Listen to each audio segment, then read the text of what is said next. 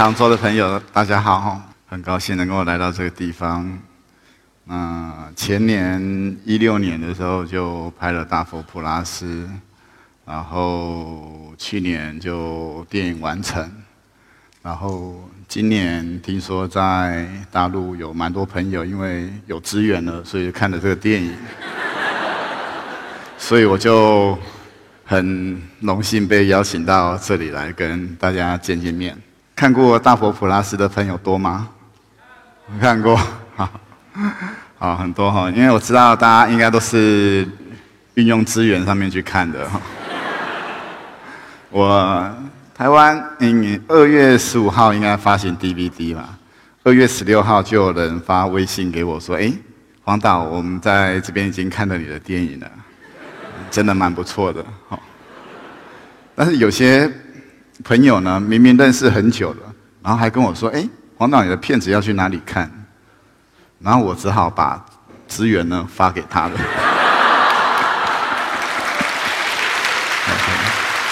好，那《大佛普拉斯》基本上是一个在关于台湾中南部的一个故事，然后我把地点设定在。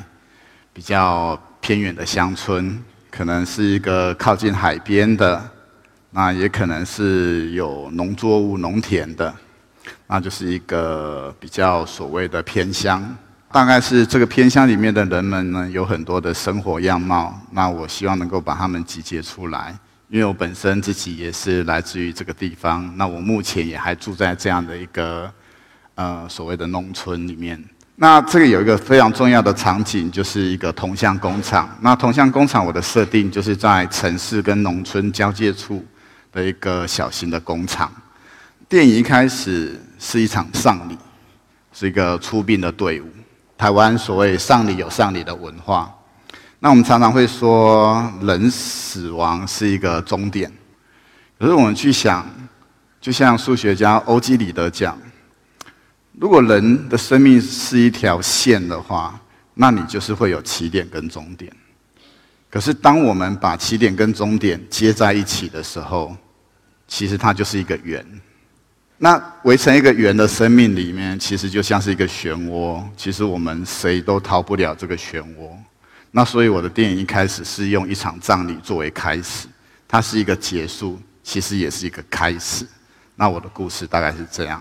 那我们看到这电影里面三个主要的人物，中间就是菜谱，另外一面是杜才，还有世家这三位。首先我讲一下菜谱这样的一个角色。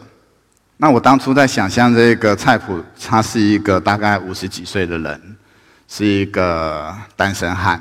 他的工作呢，就是在铜像工厂担任夜间警卫，然后领了一点微薄的薪水。那他并没有太多的专业技术。那于是他只好死守的这个工作。可是他白天有空的时候，就会去参加葬仪社的乐队。那他技术并不是很好，然后经常被乐队的指挥给修理。但是他还是忍辱偷生呐。为什么他要厚着脸皮继续做呢？那其实我就是设计说他是有家累的。那这样一个单身的男子，然后他并不是有很充裕的收入。那他的家累就是来自于他的父母。那我设计成他是跟母亲两个人相依为命。那在农村里面，很多务农的人其实到了年老的时候，身体容易产生很多疾病，因为他们年轻的时候过度劳动，所以他母亲也是一个体弱多病的人。所以菜谱只要有机会，就会去担任送葬队伍的鼓手。那即使再怎么样的被欺负，他为了那几百块。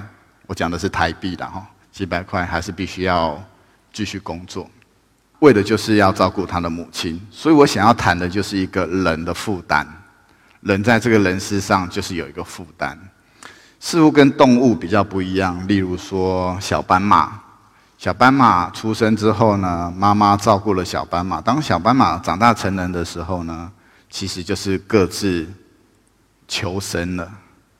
但是人类社会比较不一样，你必须要负担的是你要照顾上一代。可是有的时候生命的压力压到你喘不过气的时候，我们该怎么做？其实，在台湾有的时候，你就必须要是仰赖一个虚无的，或者是虚构的，或者是你看不见的，那就是你自己内心的信仰。那我把菜谱设定成他是一个具有信仰的人。那我想要介绍另外一个人物，就是杜才。那杜才我设定成他是一个四十几岁的人，然后他可能跟我们这边所谓的北漂类似。他在年轻的时候呢，因为在农村里面并没有太好的出路，于是他上到了台北去工作。可是你知道，在农村里面，其实经济条件不佳的人，其实并没有很好的机会能够受到很好的教育。那到大都市去的时候，他的竞争力相对的会减弱很多。那杜才就是一个人生走过的一遭，可是他并没有飞黄腾达，并没有创造出自己的企业神话，甚至还锒铛入狱。那最后回到了家乡。那最后回到家乡之后，只好从事资源回收。那我为什么会这样子设定？其实很重要的一点就是，我去想象菜谱这样一个夜间警卫，到底会有什么样的朋友？有谁半夜会去找他聊天？就是收资源回收的人。我们这边应该叫做捡垃圾的，哈，就是像这样子。大家白天的时候工作的时候，把一些东西丢出来外面，然后他进入晚上的时候收收收。收到了菜谱的工厂之后呢，他就会进去里面喝个茶聊个天，那于是故事就是这样发生的。杜才这样子的一个人，其实我想讲的就是台湾中南部其实蛮多像这样子。我们如果说以经济力来讲，他是一个失败者，于是他要回乡。回乡之后，他选择一个最容易接纳、不讨论你过去的工作，就是资源回收。然后我在想说，那这样子一个人，其实他是非常扁平的。我觉得人其实为什么他会立体？其实他有很多很多的方面的角色。你说一个捡垃圾的，难道是没有没有理想、没有梦想、没有自己的世界吗？那所以那时候我就想把杜才打造成是一个他其实有自己内心小宇宙的人，不管他。收入多么的微薄，生命多么的卑微，其实他都有自己的小宇宙。于是他的房子里面呢，有一个小小的飞碟屋。然后呢，他其实是会弹乐琴，自娱娱人的。他没有手机，然后也没有电视，啊，于是他有他自己的娱乐。然后飞碟屋里面呢，有他的想象，他对异性的想象，他对童年夹娃娃的想象。这都是我那时候希望这个人能够立体，因为我觉得每一个人都是一个独特的个体。那你会说，哇，我们两个很像，可是其实一点都不像。所以我是希望能够塑造出他是一个有立体感的捡垃圾的，而不是我们一般就觉得他就是只是一个捡垃圾的人。我好像有点绕口的哈，但是问题是。只要有人的地方，就会有江湖。不管你是大企业的老板，还是小到像杜才一样做资源回收，你都会有地盘。那你也会遇到欺压的问题。于是他到了这样的一个大型的资源回收厂之后，他就面临到社会的问题。对于杜查这样的一个人，我常常去思考，就是说，他捡一天垃圾，过一天日子。那他的梦想是什么？那刚刚下午的时候，我也接受一个访问，他问我未来的计划，然后我说未来的计划很多种，哎，例如说我在跟他讲话的时候，我就跟他说，其实我计划完，我讲完这段话，我要喝一口水。我说这也是一个计划。那我也可能计划说，我待会参加一席的讲座之后，跟朋友去吃个饭，这也是个计划。他谈不上梦想，可是我想讲的是，人一旦贫穷，有的时候连计划跟梦想都不敢想。为什么？因为以杜才这样子的人来讲，他不晓得他明天可以捡到多少，那他不晓得明天的日子到底怎么样。所以有的时候，人贫穷的时候，会穷到连想象的空间就没有。我举一个例子，就是我以前是拍纪录片的，然后当我。第一次突然有这个机会，有个监制跟我说：“他想要支持我拍我的剧情长片，然后预算是几千万的台币这样子。你知道一个平常会花十几哎，我我讲就是我像我昨天吃个兰州拉面十几块，突然有人拿一百块说你去吃晚餐，你可能会想说，那我兰州拉面可以吃好几碗。就是你会不晓得该怎么花那个钱，那所以相对的，我觉得其实像蔡杜才这样子的人，他的想象力是相当的有限。为什么？因为他告诉自己不要想那么多，因为你想越多，你生活越过不下去。接着，我想要介绍另外一个朋友，就是世家。其实很多访问都会问到电影里面的阶级，那也会问到关于高端跟低端。那我们通常用高端、低端或者中端、前端、后端，其实大部分都是用你的收入来衡量，你是高端人士还是低端人士。那我也很简单的用这样子的方式来分我的电影里面的主角。那菜谱与杜才基本上已经算是社会的低端，他们收入比较少。可是，在低端里面还有收入比他们更少的，就是世家这样的一个角色。那世家基本上是一个流浪汉，那他没有任何收入来源。那为什么没有收入来源可以生活？其实我也对流浪汉非常的好奇。那他们有他们的生活方式，但是我觉得我不想去探究，因为我并不是要拍一部关于流浪汉的电影。我觉得他们有他们的生活的哲学，所以我在这电影里面设计了一个这样世家的这样的一个角色。其实我把它设计成是一个高尚的流浪汉。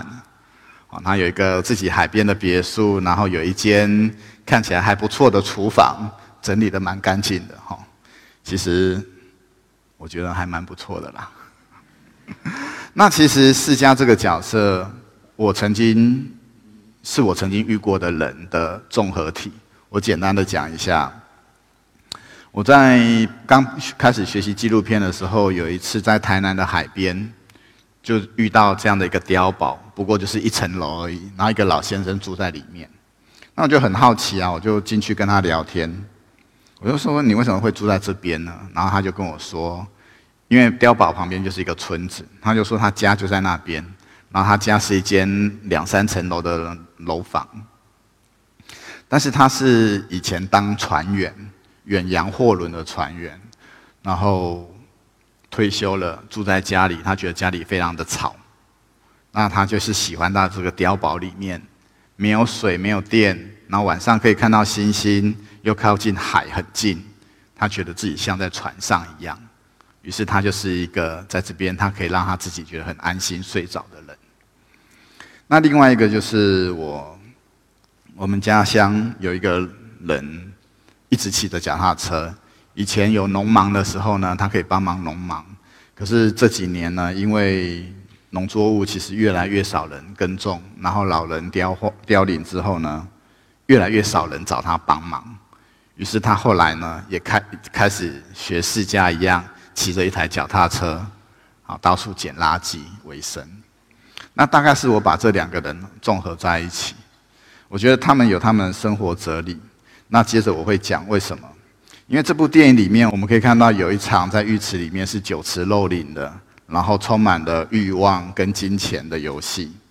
但是我们往下看，其实每个人都是在讨生活，不管是杜才、蔡普讨生活，不管是启文副议长跟高委员，都是努力在讨生活。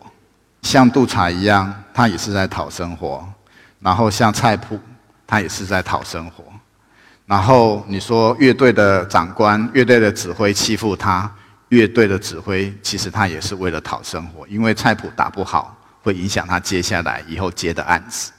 所以这电影里面其实大家都是很认真的，然后包含他的小叔也是。可是我们来回想一下，这些人的讨生活是为什么？基本上就是赚钱。然后我在看我在写这个剧本的时候，我就想到一件事情。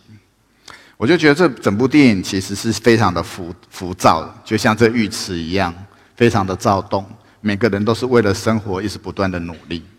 如果说我们把它想象成在西湖上面有一艘小舟，然后这群人其实就是坐在这条小舟上面。那小舟没有人在，没有动力，然后风一吹，它是迎风摇曳。我会觉得整部电影呢，非常的浮躁。